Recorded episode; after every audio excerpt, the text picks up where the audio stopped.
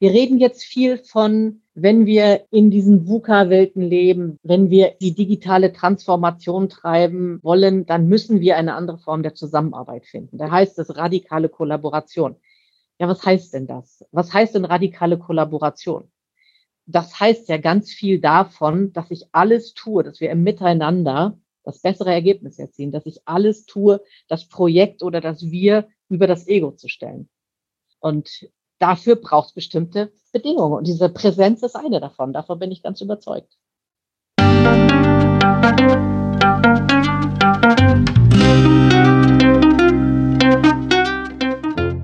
Schön, dass du wieder reinhörst. Ich begrüße dich ganz herzlich bei Ich, wir alle, dem Podcast und Weggefährten mit Impulsen für Entwicklung. Wir bei Shortcuts laden interessante Personen ein, die uns zu den Themen Selbst, Team und Werteentwicklung inspirieren. Für mehr Informationen zum Podcast und zur aktuellen Folge schau vorbei unter www.ichwiralle.com. In den Shownotes deines Podcast-Players findest du außerdem zusätzliche Infos zum Gast, den Inhalten dieser Folge und zu Shortcuts. Ich bin Maike Schäbitz, Redakteurin und präsentiere dir heute ein Gespräch zwischen Birgit Permatier und unserem Gast Petra Martin. Petra leitet das Kompetenzzentrum Leadership bei der Robert Bosch GmbH im Bereich Automotive Electronics. 2012 hat sie das Thema Mindful Leadership entdeckt und treibt es seitdem voran. Seit 2020 für die gesamte Bosch-Gruppe. Sie berichtet uns in dieser Folge über den Ablauf und die Wirkungen des Achtsamkeitstrainings und darüber, was es aus ihrer Sicht braucht, um solch ein Programm auch im Großkonzern zu initiieren und erfolgreich in der Breite umzusetzen. Bevor das Gespräch beginnt, noch ein kurzer Hinweis zu unseren Angeboten. Auf ichwiralle.com slash Angebote findest du unsere aktuellen Workshops und Ausbildungen zu den Themen Selbst-, Team- und Werteentwicklung. Und jetzt wünsche ich dir ganz viel Inspiration und Freude beim Hören. Audio ab.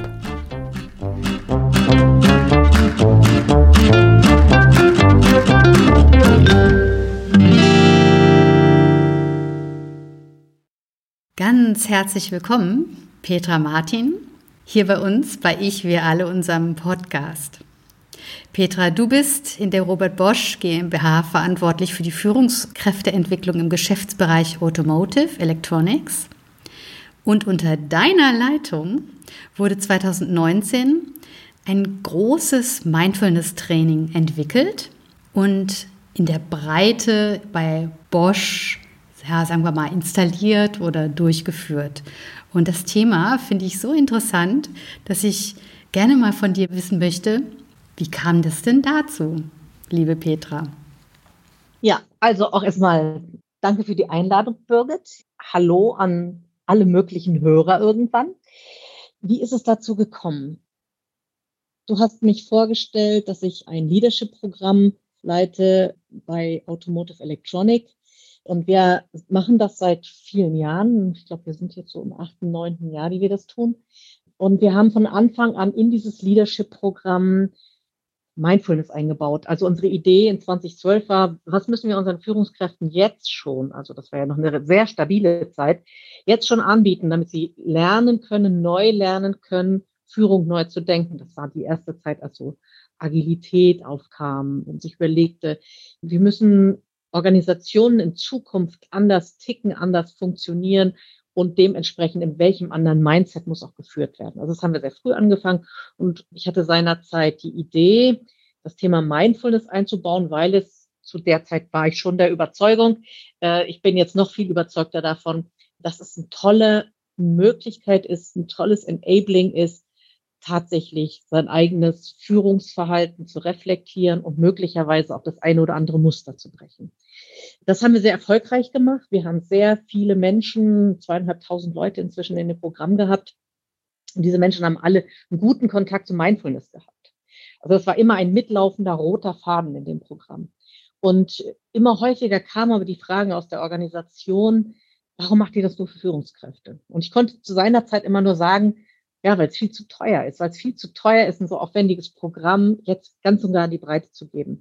Und mein Team und ich, wir waren immer, haben immer überlegt, was können wir tun? Uns erschien es so wertvoll, es immer mehr Menschen anzubieten und gleichzeitig hatten wir noch nicht so, so richtig den, die, die Idee, wie machen wir das Ganze. Denn nur eine App kann ja eine App verteilen oder sonst was. Da hatten wir immer den Eindruck, das reicht nicht.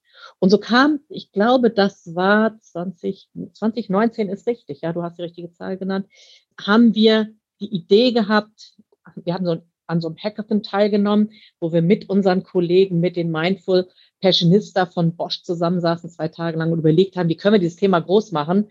Und jemand aus meinem Team und ich, wir waren dabei und wir beiden hatten mit einer Kollegin aus Stuttgart die Idee, ja, im Endeffekt diese Idee von Working Out Loud, die ja so demokratisch, so unkompliziert funktioniert. Warum nutzen wir diese Idee nicht, übertragen das auf Mindfulness? Und da war die Idee entstanden. Ich hatte sofort ein komplettes Bild im Kopf, wie das aussehen könnte. Und dann haben wir uns herangesetzt, haben das ratzfatz umgesetzt. Und so ist ein Programm entstanden. Wir nennen das intern Mind Friends.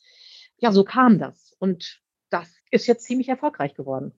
Ja, das ist ja fast die ganze Geschichte schon in wenigen Sätzen zusammengefasst. Ich würde aber noch gerne noch ein bisschen weiter ausholen. Also um das mal zu verstehen, jeder weiß ja, wie groß also die Bosch AG eigentlich oder GmbH eigentlich ja. ist. Sag mal, wie viele Mitarbeiter hat Bosch? Über 400.000 ja. weltweit. Die genaue Zahl kann ich dir gar nicht sagen, aber es sind über 400.000. Also ein Gigant. Und zweieinhalbtausend haben das Programm durchlaufen. Ist das nur deutschlandweit oder auch weltweit? Also das, das hat jetzt erstmal nichts mit dem Mindfulness-Programm zu tun. Das ist tatsächlich dieses Leadership-Programm. Und das war nur der Geschäftsbereich. Unser Geschäftsbereich AE, wir sind 37.000 Leute. Und wenn man mal guckt von 37.000 Leuten Führungskräfte, dann ist das schon ein sehr hoher Anteil, die Führungskräfte im Geschäftsbereich sind. Die haben Zugang zum Thema Mindfulness gehabt. Und wir hatten jetzt das Gefühl, wir möchten jetzt ein separates Programm kreieren, dieses, was wir intern Mindfriends nennen, um es mehr Leuten anzubieten. Also das heißt, diese zweieinhalbtausend Leute sind weltweit, aber nur vom Geschäftsbereich. Und jetzt ist unser Scope größer. Wir sagen, wir wollen es jetzt im Endeffekt weltweit und allen Menschen, die bei Bosch Interesse haben, wollen wir etwas anbieten. Und Mindfriends, wie wir es intern nennen, ist eine der Möglichkeiten. Es gibt natürlich auch noch andere Möglichkeiten und es gibt auch noch andere Angebote. Aber dieses Programm ist systematisch und funktioniert gut. Mhm. Also ihr habt das ja auf der Basis von Working Out Loud gemacht und das ist ja, also Working Out Loud von John Stepper, eine Bewegung im Grunde genommen gegründet. Das ist ja wie so ein angeleitetes Selbstlernen oder fast wie so eine angeleitete Selbsthilfegruppe, so, ne? So funktioniert es ja.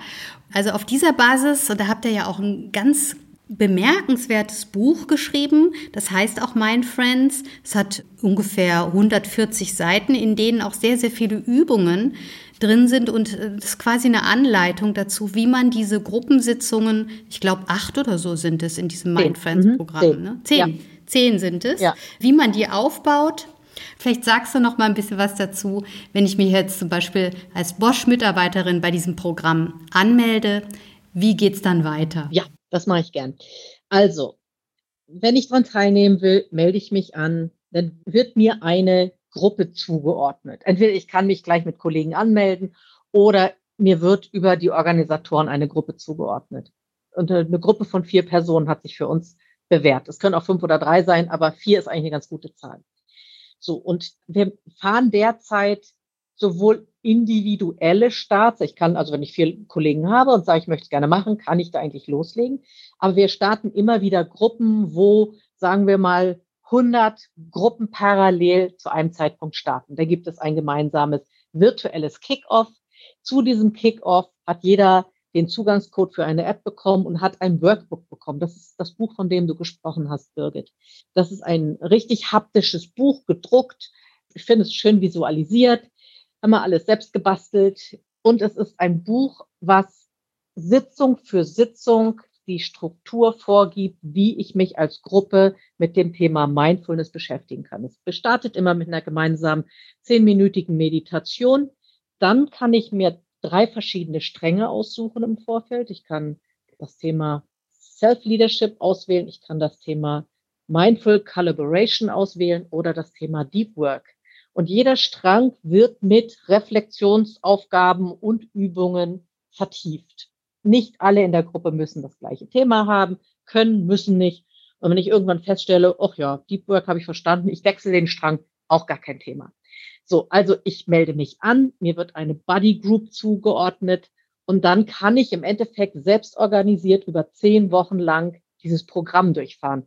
Das Workbook gibt die Struktur der einzelnen Meetings vor und dann gibt es einen Starttermin, einen Endtermin und dazwischen machen wir noch einen Boxenstopp.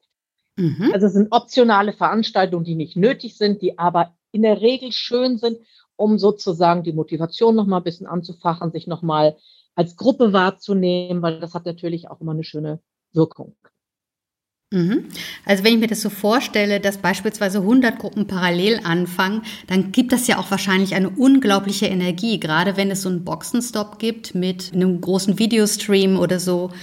Was hat das Programm, wenn du das jetzt so beschreibst, seit 2019, und ihr habt es ja offensichtlich in die Breite gebracht, welche Wirkung hat das Programm?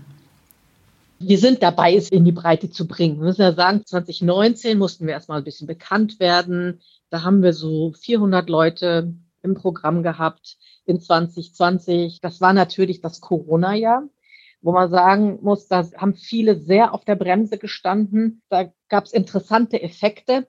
Also das heißt, wenn ich davon rede, wir gehen in die Breite oder du sprichst davon, wir gehen in die Breite, dann sind wir dabei, aber wir sind noch nicht ganz in der Breite. Wir haben jetzt überall so kleine Pflänzchen, so kleine Inseln, wo sich Menschen interessieren und das wird immer größer. Das merken wir jetzt, dass da jetzt eine Power drin ist. Wir werden im März eine neue Runde starten und ich glaube, die wird schon ganz gut gefüllt sein.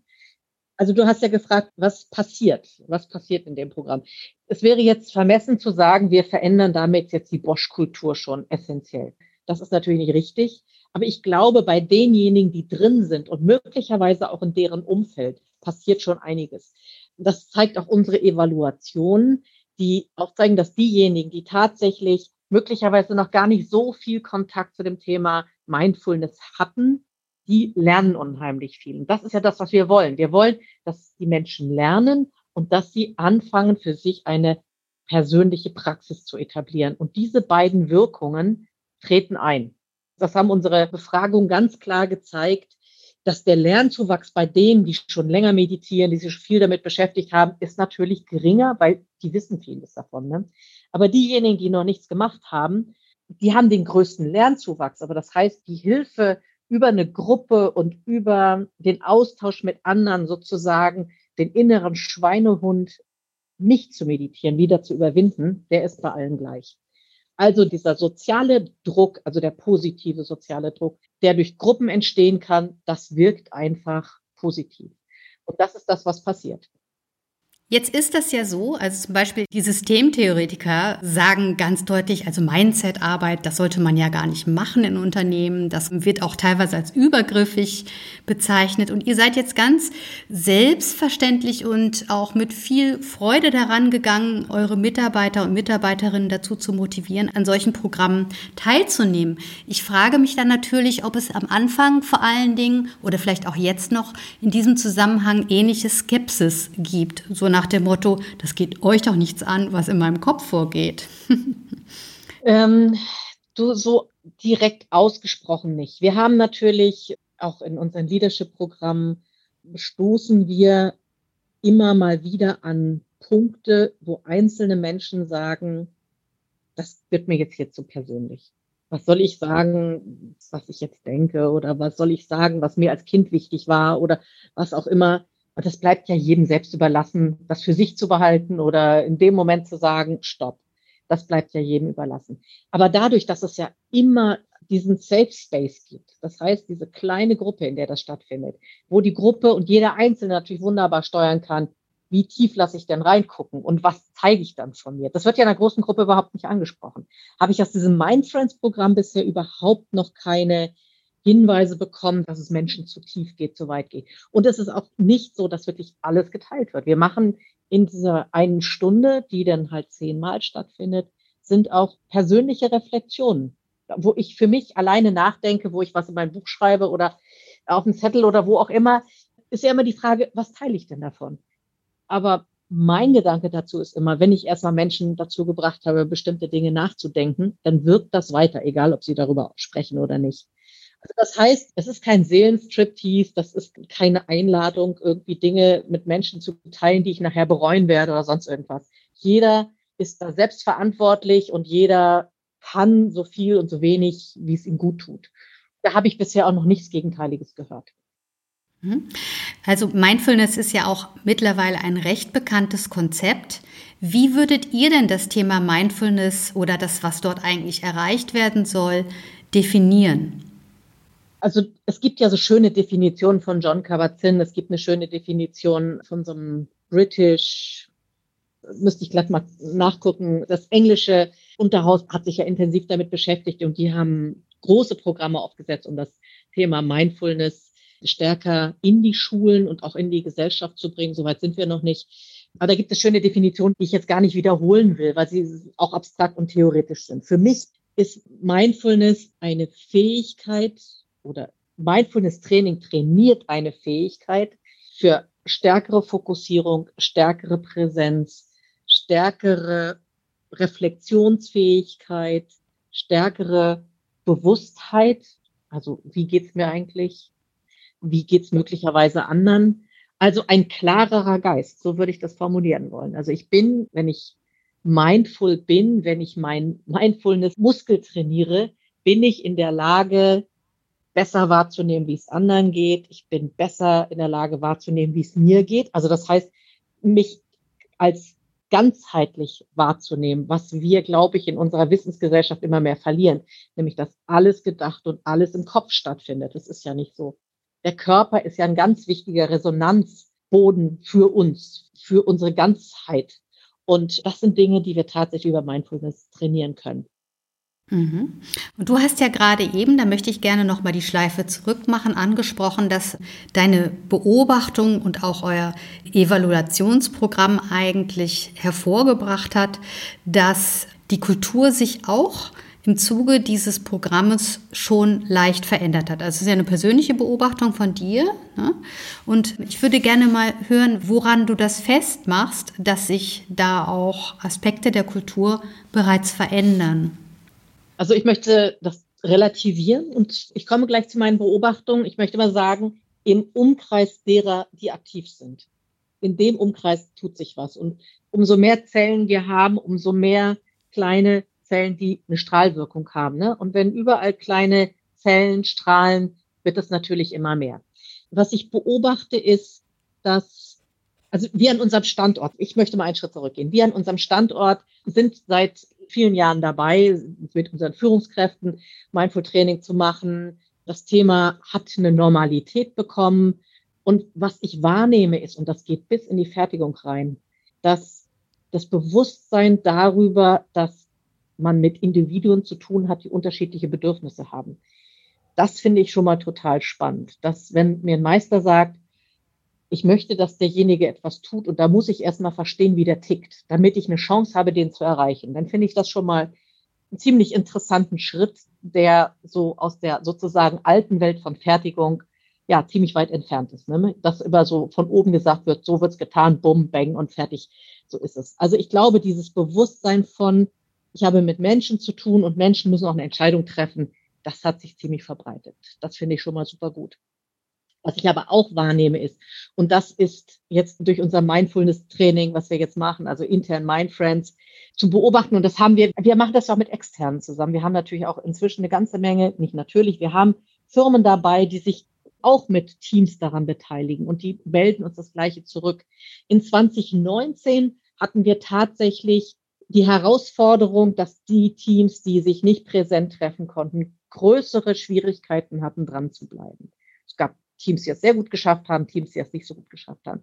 Durch Corona klappt das jetzt viel besser. Und viele Teams melden uns zurück. Wir sind viel besser durch diese erste Welle, haben wir gerade eine Runde laufen lassen. Wir sind viel besser durchgekommen, als wir durchgekommen wären, weil wir unsere Buddies hatten, weil wir diese Praxis etabliert hatten und weil wir einfach so vieles relativiert haben, weil wir immer wieder festgestellt haben, eigentlich geht es uns doch nicht gut. Und das sind so Effekte, die, wenn man Menschen hat, die zufriedener sind, Menschen hat, die sich des Guten, was sie haben, bewusster werden, da verändert sich was. Weniger Gemecker, viel mehr positive Erfahrungen, viel mehr positive Kommunikation, das verändert was. Davon bin ich ganz fest überzeugt. Du hast jetzt zwei Punkte erwähnt, auf die ich noch mal tiefer eingehen möchte. Das eine ist, dass natürlich jetzt in der Corona-Krise das ich glaube, das erschließt sich sofort jedem, dass dieses Buddy-System oder dieses gemeinsam an dem Thema Achtsamkeit, Zufriedenheit zu arbeiten, dass das einfach die Kultur, die innere Kultur der Individuen und die äußere Kultur in der Zusammenarbeit verbessert. Und vor allen Dingen dieses Buddy-System. Sagst du noch mal was zu dem Buddy-System, wie das funktioniert? Also wir bilden diese Buddy Groups, in dem einfach vier Menschen zusammen über diese Zeitspanne von zehn Wochen eine Gruppe sind. Das Interessante ist, dass viele Gruppen danach weitermachen. Die sind dann zwar nicht mehr offiziell in dem Programm, aber sie haben das Buch und die arbeiten als Buddies weiter, weil sie feststellen, da sind Menschen, die habe ich über dieses Programm und über die Reflexion und über den angeleiteten Austausch so gut kennengelernt.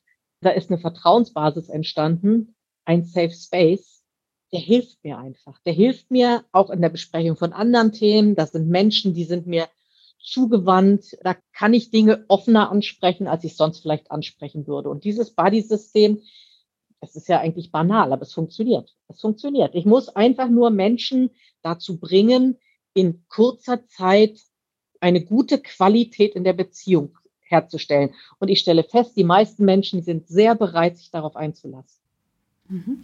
Das wird ja, wenn ich mir das so vorstelle, auch sehr viel zur internen Vernetzung beigetragen haben, weil das ja zufällig zusammengewürfelte Personen sind. Ne? Absolut, absolut. Das ist, ähm, also wir haben natürlich ganze Teams, die sich anmelden, dass Kollegen das miteinander machen. Wir haben das in der ersten Runde, war zum Beispiel mein ganzes Team dabei und die haben aber immer in anderen Runden mitgemacht. Da haben wir Studenten dabei gehabt, die waren in der Runde mit dem Werkleiter, da war auch ein Ex, also nicht ein externer, sondern ein anderer vom anderen Bosch-Standort dabei. Das war ganz interessant, wie über Hierarchie und über Funktionen und über Standorte hinweg auch darüber sowas wie eine, eine Nähe und eine Vertrautheit entsteht. Ja, es hört sich an wie eine statusfreie Zone, in der die sich in diesem Programm da befunden haben, nämlich wirklich Mind Friends ja. oder befinden. Das trifft es sehr gut. Das trifft es sehr gut. Und das ist das, was wirklich gut passiert. Also ich glaube, dass, dass wir in unserem Konzern auf dem Weg sind, ohnehin sehr viel mehr Nahbarkeit zuzulassen, dass Hierarchie eine viel geringere Rolle spielt als noch vor Jahren. Aber so ein Programm unterstützt das nochmal ganz positiv. Wo auf einmal, ob Werkleiter oder Student, überhaupt keine Rolle spielt. Da begegnen sich Menschen auf Augenhöhe. Sind die auch alle per Du wahrscheinlich? Ja, ja, ja, ne? ja, ja. Das ist inzwischen ein bisschen Policy bei uns, aber in dem Programm ganz auf alle Fälle und da passt es auch gar nicht anders. Mhm. Du hast vorhin erwähnt, dass auch andere Firmen an dem Programm teilnehmen. Mischt sich das dann mit den Boschis? Nee, das mischt sich nicht. Das könnte sich mischen. Also das hat keine politische Begründung. Es hat sich bisher nicht so angeboten, beziehungsweise waren es oft komplette Teams auch von anderen Firmen, die sich angemeldet haben. Es hat sich bisher so bewährt. Aber das kann man jederzeit auflösen. Es gibt keinen Grund dafür. Mhm.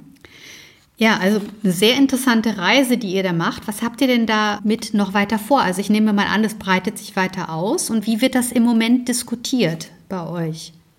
Ähm, dem ganzen Thema Mindfulness soll insgesamt ein bisschen höhere Aufmerksamkeit zuteil werden.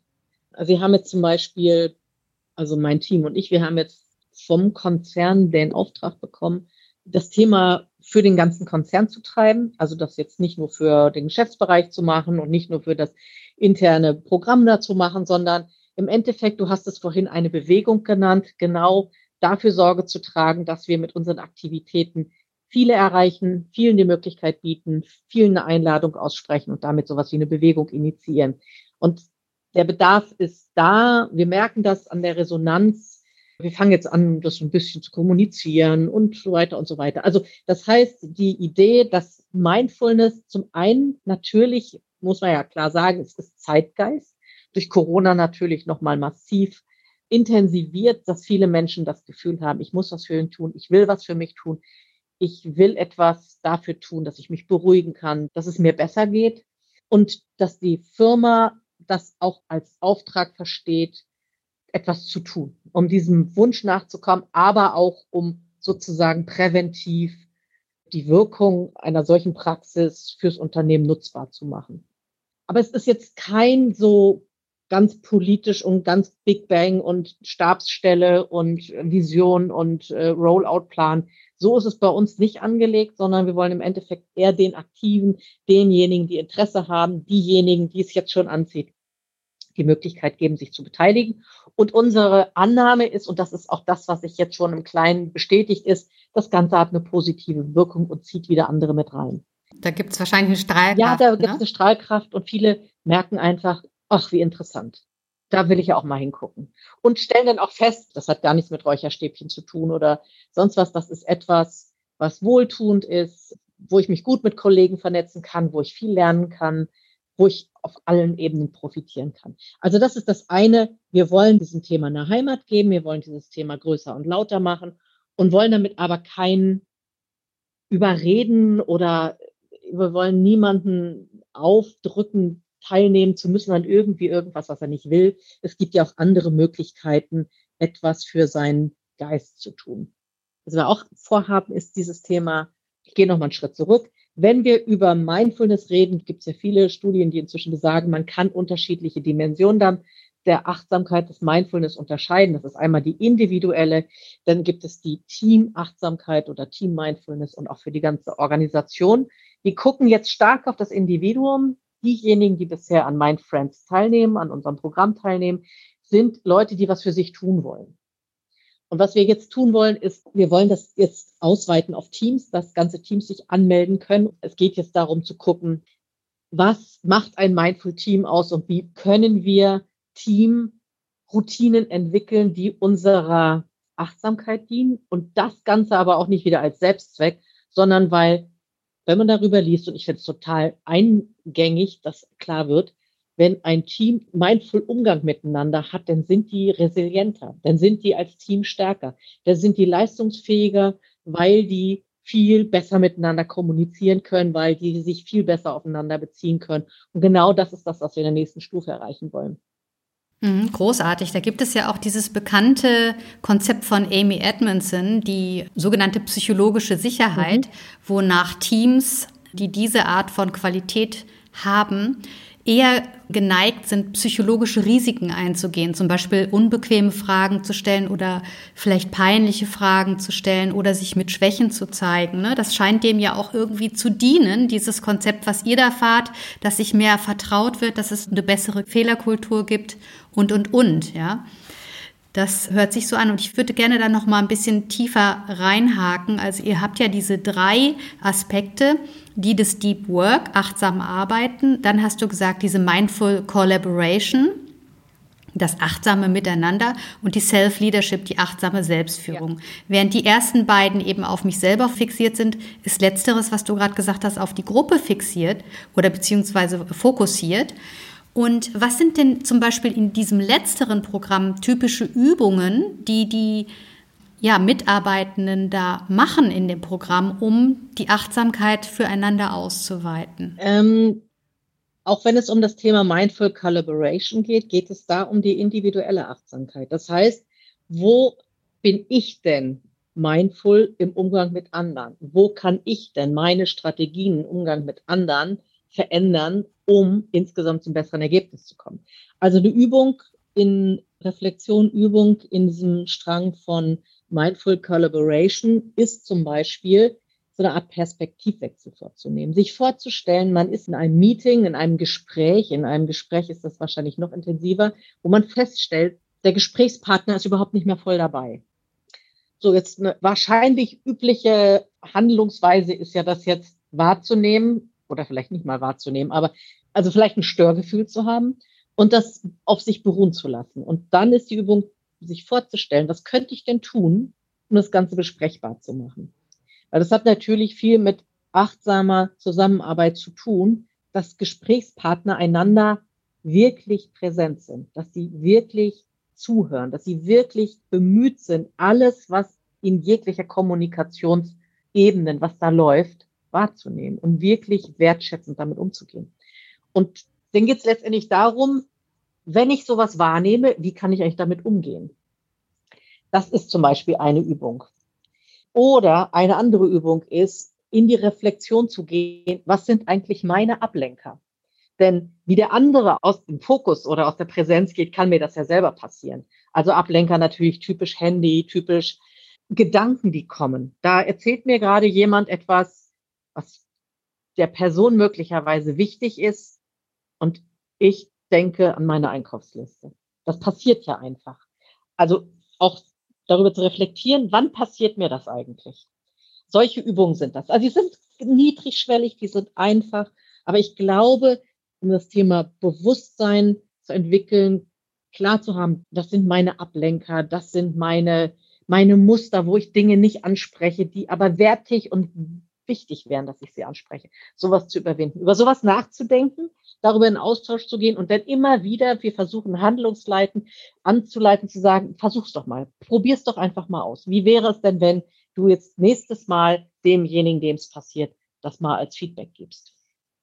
Was würdest du mir denn sagen, wenn ich jetzt aus deiner Sicht innerlich aus dem Gespräch aussteige und zum Beispiel meinen eigenen Gedanken folge und du bemerkst das zum Beispiel daran, dass mein Blick trüb wird oder ich irgendwie ungeduldig wirke? Was würdest du mir sagen?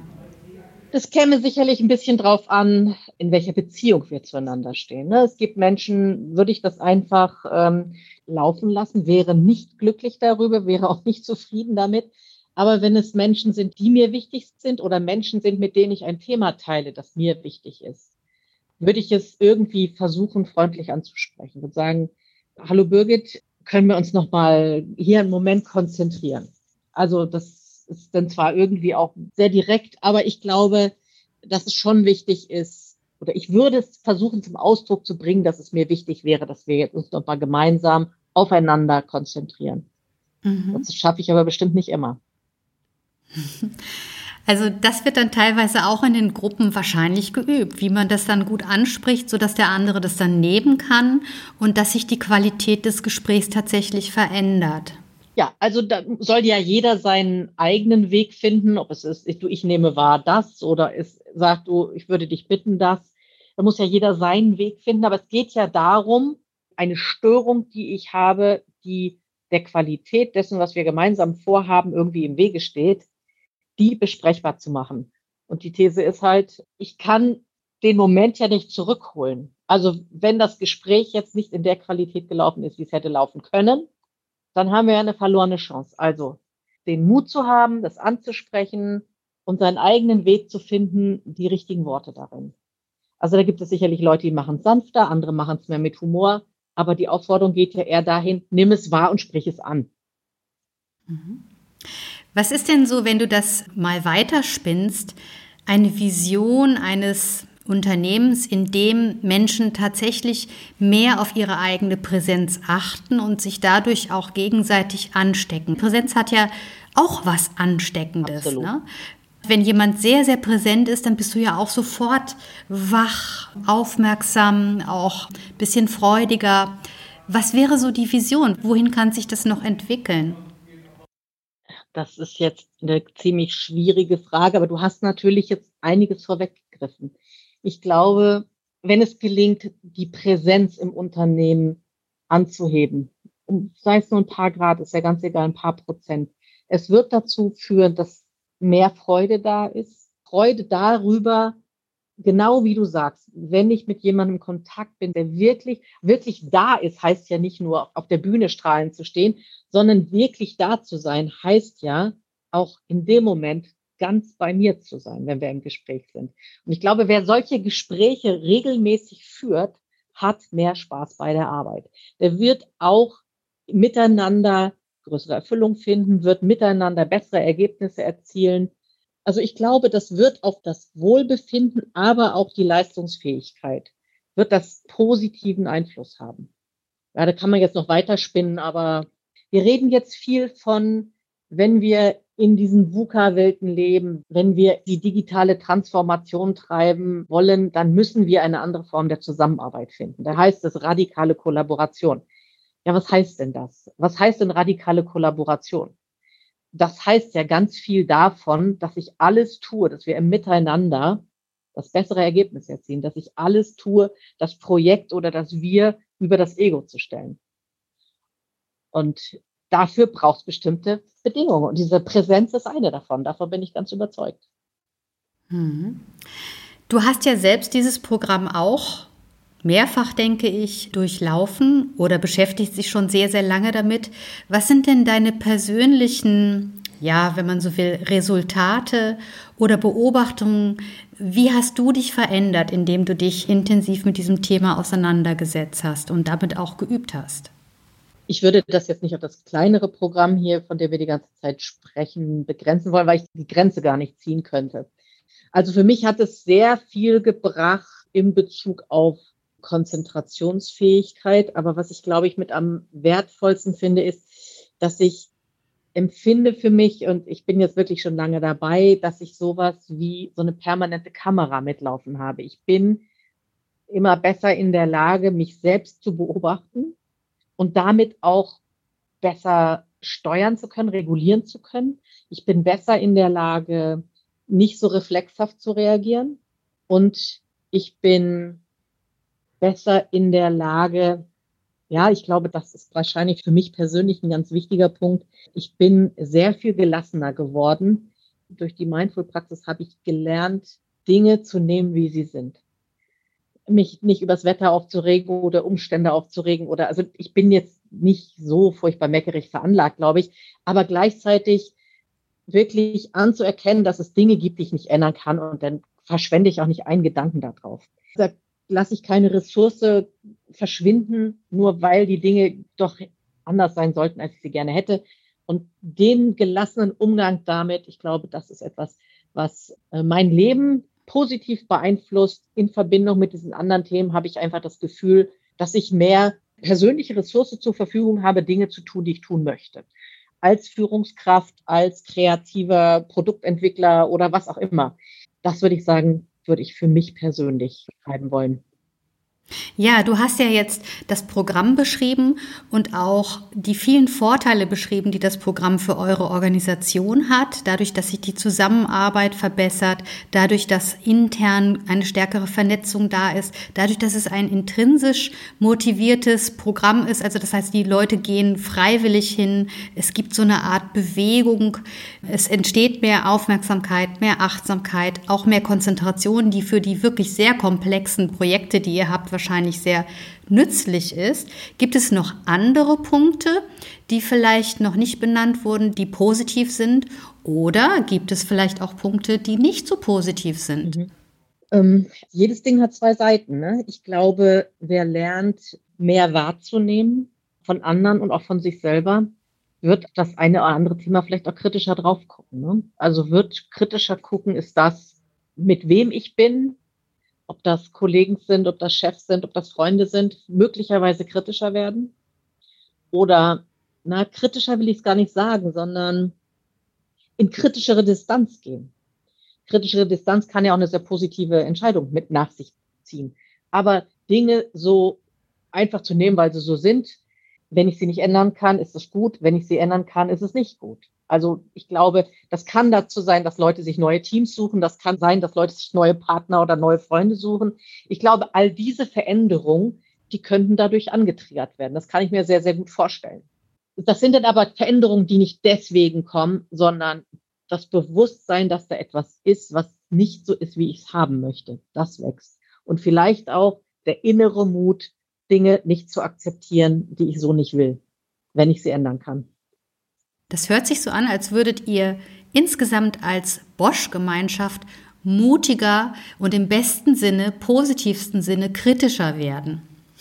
Wir reden hier von 400.000 Menschen und das halte ich jetzt für zu groß, das jetzt in der Absolutheit, wie du es gerade formuliert hast, in Anspruch zu nehmen. Aber wir sind auf dem Weg. Wir haben uns auf den Weg gemacht, natürlich auch mit anderen Themen. Das ist ja nicht das einzige Thema, was auf solche Mindset-Themen einzahlt oder auf solche Verhaltensthemen, Denkweisen, wie immer man den Oberbegriff dafür auch wählen mag. Ich glaube aber, dass es ein sehr einfacher, ein sehr positiver Schritt ist, weil er ist selbstgesteuert. Jeder entscheidet, sich selbst daran teilzunehmen oder sich damit zu beschäftigen. Ich glaube, es ist durchweg positiv. Es muss nichts erzwungen werden. Wir müssen nicht über große Change- und Transformationsdrohungen von uns geben, sondern wir bringen Menschen für sich in Bewegung und das führt zu mehr Mut und das führt unterm Strich zu mehr Zufriedenheit. Und das Unternehmen, umso mehr mitmachen, wird das Unternehmen davon profitieren. Wir werden nie alle erwischen, das kann nicht das Ziel sein. Mhm. Also, ich finde, das klingt sehr interessant. Und ich könnte mir vorstellen, wenn das jetzt andere Menschen in anderen Unternehmen hören, haben die vielleicht auch Neugierde bekommen und Interesse, das mal auszuprobieren. Was würdest du denen denn empfehlen, wie sie starten sollen? Weiter mit den Willigen, würde ich sagen. Ich bin mal hin und wieder zu Konferenzen eingeladen und immer wieder wird mir diese Frage gestellt. Und ich würde sagen, es kommt ganz selten von ganz oben der Wunsch, dass jemand sagt, ah, jetzt würde ich aber gerne mehr Mindfulness-Programm im Unternehmen starten. Das ist vermutlich nicht der Gedanke, den CEOs oder so ganz nahe liegt. Nicht, weil sie dem Thema nicht nahe liegen, sondern weil sie ganz andere Themen umtreiben. Meine Erfahrung ist, es kommt häufig aus dem HR-Bereich, es kommt aus der Organisationsentwicklung, es kommt also so mitten raus aus der Organisation. Und ich würde immer sagen, versucht Leute zu finden, die Interesse haben und startet klein. Sucht euch ein paar Leute, die Bock haben und macht es einfach. Und dann werdet ihr feststellen, dass es gut ankommt und dann werdet ihr feststellen, wie schön es ist, wenn man in konzentrischen Kreisen das Ding größer macht. Ich glaube, wenn man ein solches Thema, was für viele Organisationen erstmal befremdlich ist, das war es für uns ja auch, war auch für uns befremdlich, am Anfang uns vorzustellen, die Führungskräfte sollen jetzt meditieren. Ach du Jemine. Aber wir hatten schon auch vor acht Jahren, vor neun Jahren, hatten wir die Möglichkeit, das zu tun, weil diejenigen, die es entschieden haben, gesagt haben, probiert es einfach aus. Was soll denn passieren? Ich glaube, in dieser Haltung ranzugehen, was soll schon passieren? Startet man mal mit zehn Leuten, 20 Leuten, ganz egal, wie groß die Organisation ist. Wir haben ja auch mit wenigen gestartet. Und dann wird sich entscheiden, passt das zu uns oder ist das befremdlich? Traut sich jemand, für den Hut aufzusetzen und es weiterzutreiben oder nicht?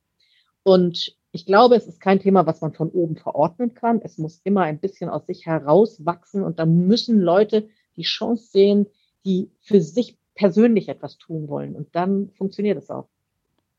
Stellt ihr euer Material denn zur Verfügung kostenfrei oder wie geht das dann? Also kostenfrei können wir es nicht machen, weil alleine auch das Buch und die App und das, da sind ja tatsächlich Werte hinter, für die wir auch selber Geld ausgeben müssen. Das ist aber tatsächlich ein sehr kostengünstiges Programm, weil uns ja daran liegt, möglichst viele Menschen einzubeziehen. Und der geringe Preis ist ja noch nie ein Thema. Aber es sind halt wirklich äh, auch Kosten, die bei uns dafür auflaufen. Aber wir teilen unter Berücksichtigung dessen, was ich gerade sagte, natürlich gerne und tauschen uns auch sehr gerne mit anderen dazu aus. Also das heißt auch in unseren Meetings, das Kick-off-Meeting oder das Abschlussmeeting, bringen wir auch immer wieder Leute, die aus eigener Erfahrung berichten. Wir bringen Führungskräfte dazu, die jetzt gar nicht im Programm waren oder was auch immer. Also wir teilen, glaube ich, viel unserer Erfahrung der Wege, die gut gelaufen sind, die nicht so gut gelaufen sind, um andere zu motivieren und auch zu befähigen, selber loszulegen. Also du hast jetzt gerade erwähnt, es gibt das Buch, ja. das man, äh, mit dem man arbeiten ja. kann und es gibt auch eine App. Ja. Und diese App, also die ist komplett auf das Programm angepasst. Das ist jetzt nicht irgendeine App, sondern das ist eine App oder ein Teil einer App, die genau auf dieses Programm abzielt, wo genau diese drei Stränge über Meditationen nochmal vertieft werden und wo jede Buddy Group mit dieser App gemeinsam ihre Mindfulness-Praxis aufbauen kann. Das ist das Ziel der App. Und mit dem Workbook wird die Struktur der einzelnen Stundenveranstaltungen strukturiert. Und ansonsten läuft das selbst organisiert und mit einer ziemlich hohen Durchkommaquote. Also es brechen weniger ab und das Feedback ist sehr gut.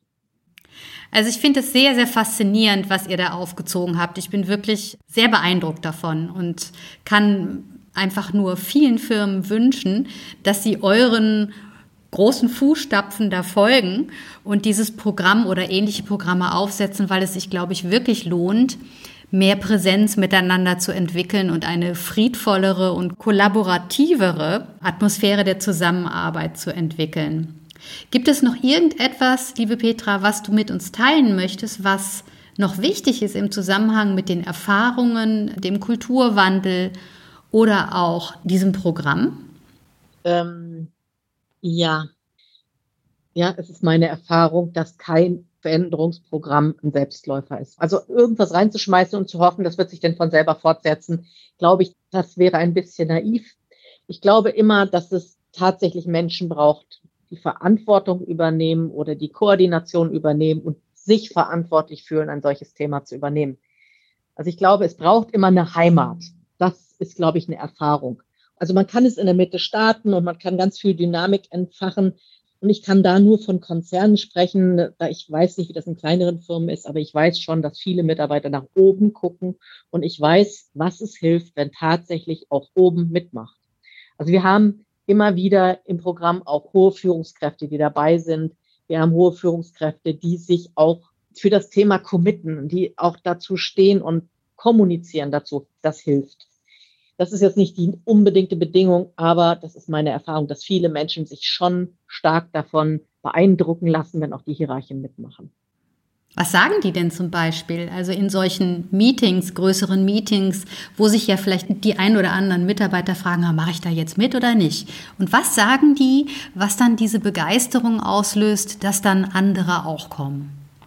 Also wir haben ein paar hohe Führungskräfte dabei. Ich sage mal, das sind so ein bisschen unsere Leuchttürme. Und was die von sich erzählen, ist immer, was es ihnen persönlich bringt. Dass sie nichts tun, was die Firma von ihnen erwartet. Dass sie nichts tun, was sie für ihre Karriere tun, sondern sie tun es für sich und dass es für sie etwas Positives bringt. Also diese starke Verbindung. Ich habe die Möglichkeit, mir bringt das persönlich was und es gibt immer wieder Leute, die sagen, es bringt mir auch was in meinem Privatleben. Das Menschen, die mir nahestehen, sagen, du bist echt ein besserer Typ geworden. Und das ist natürlich, was auch attraktiv ist. Ich glaube, das, was unsere hohen Führungskräfte, die so intensiv dabei sind, da gibt es eine hohe Führungskraft, die immer wieder sagt, ich bin glücklicher geworden. Wie schön ist das denn? Was kann ich Besseres haben, tun, um glücklicher zu sein? Es gibt Leute, die sagen, ich bin produktiver geworden. Also die sagen, ja, ich lege schon einen großen Wert darauf, dass ich dass ich gut im Job bin, dass ich das Beste aus mir raushole. Das ist aber sehr individuell. Aber unterm Strich erzählen wir immer von persönlichen Erfahrungen. Und ich persönlich habe davon profitiert, wo immer ich meinen Schwerpunkt setze. Das, glaube ich, sind die überzeugendsten Geschichten. Dann hoffe ich mal, dass das jetzt viele dazu anregt, sich auch noch mit diesem Thema zu beschäftigen. Und ich bedanke mich ganz herzlich für das Gespräch mit dir, liebe Petra. Danke. Das war eine Folge von Ich, wir alle, dem Podcast und Weggefährten mit Impulsen für Entwicklung. Wir bei Shortcuts begleiten und unterstützen Unternehmen bei der Entwicklung von zukunftsfähiger Führung, Kommunikation, Unternehmenskultur und Design. Mehr Infos zu unseren Angeboten, zum Podcast und der aktuellen Folge findest du unter www.ichwiralle.com. Wir freuen uns über dein Feedback zur Folge und deine Bewertung des Podcasts bei iTunes. Bitte stell uns gerne Fragen zum Podcast und mach Vorschläge für Themen und Interviewpartner, die dich interessieren würden. Und zu guter Letzt, schau gerne bei uns in Berlin-Kreuzberg vorbei. Wir lieben Besuch.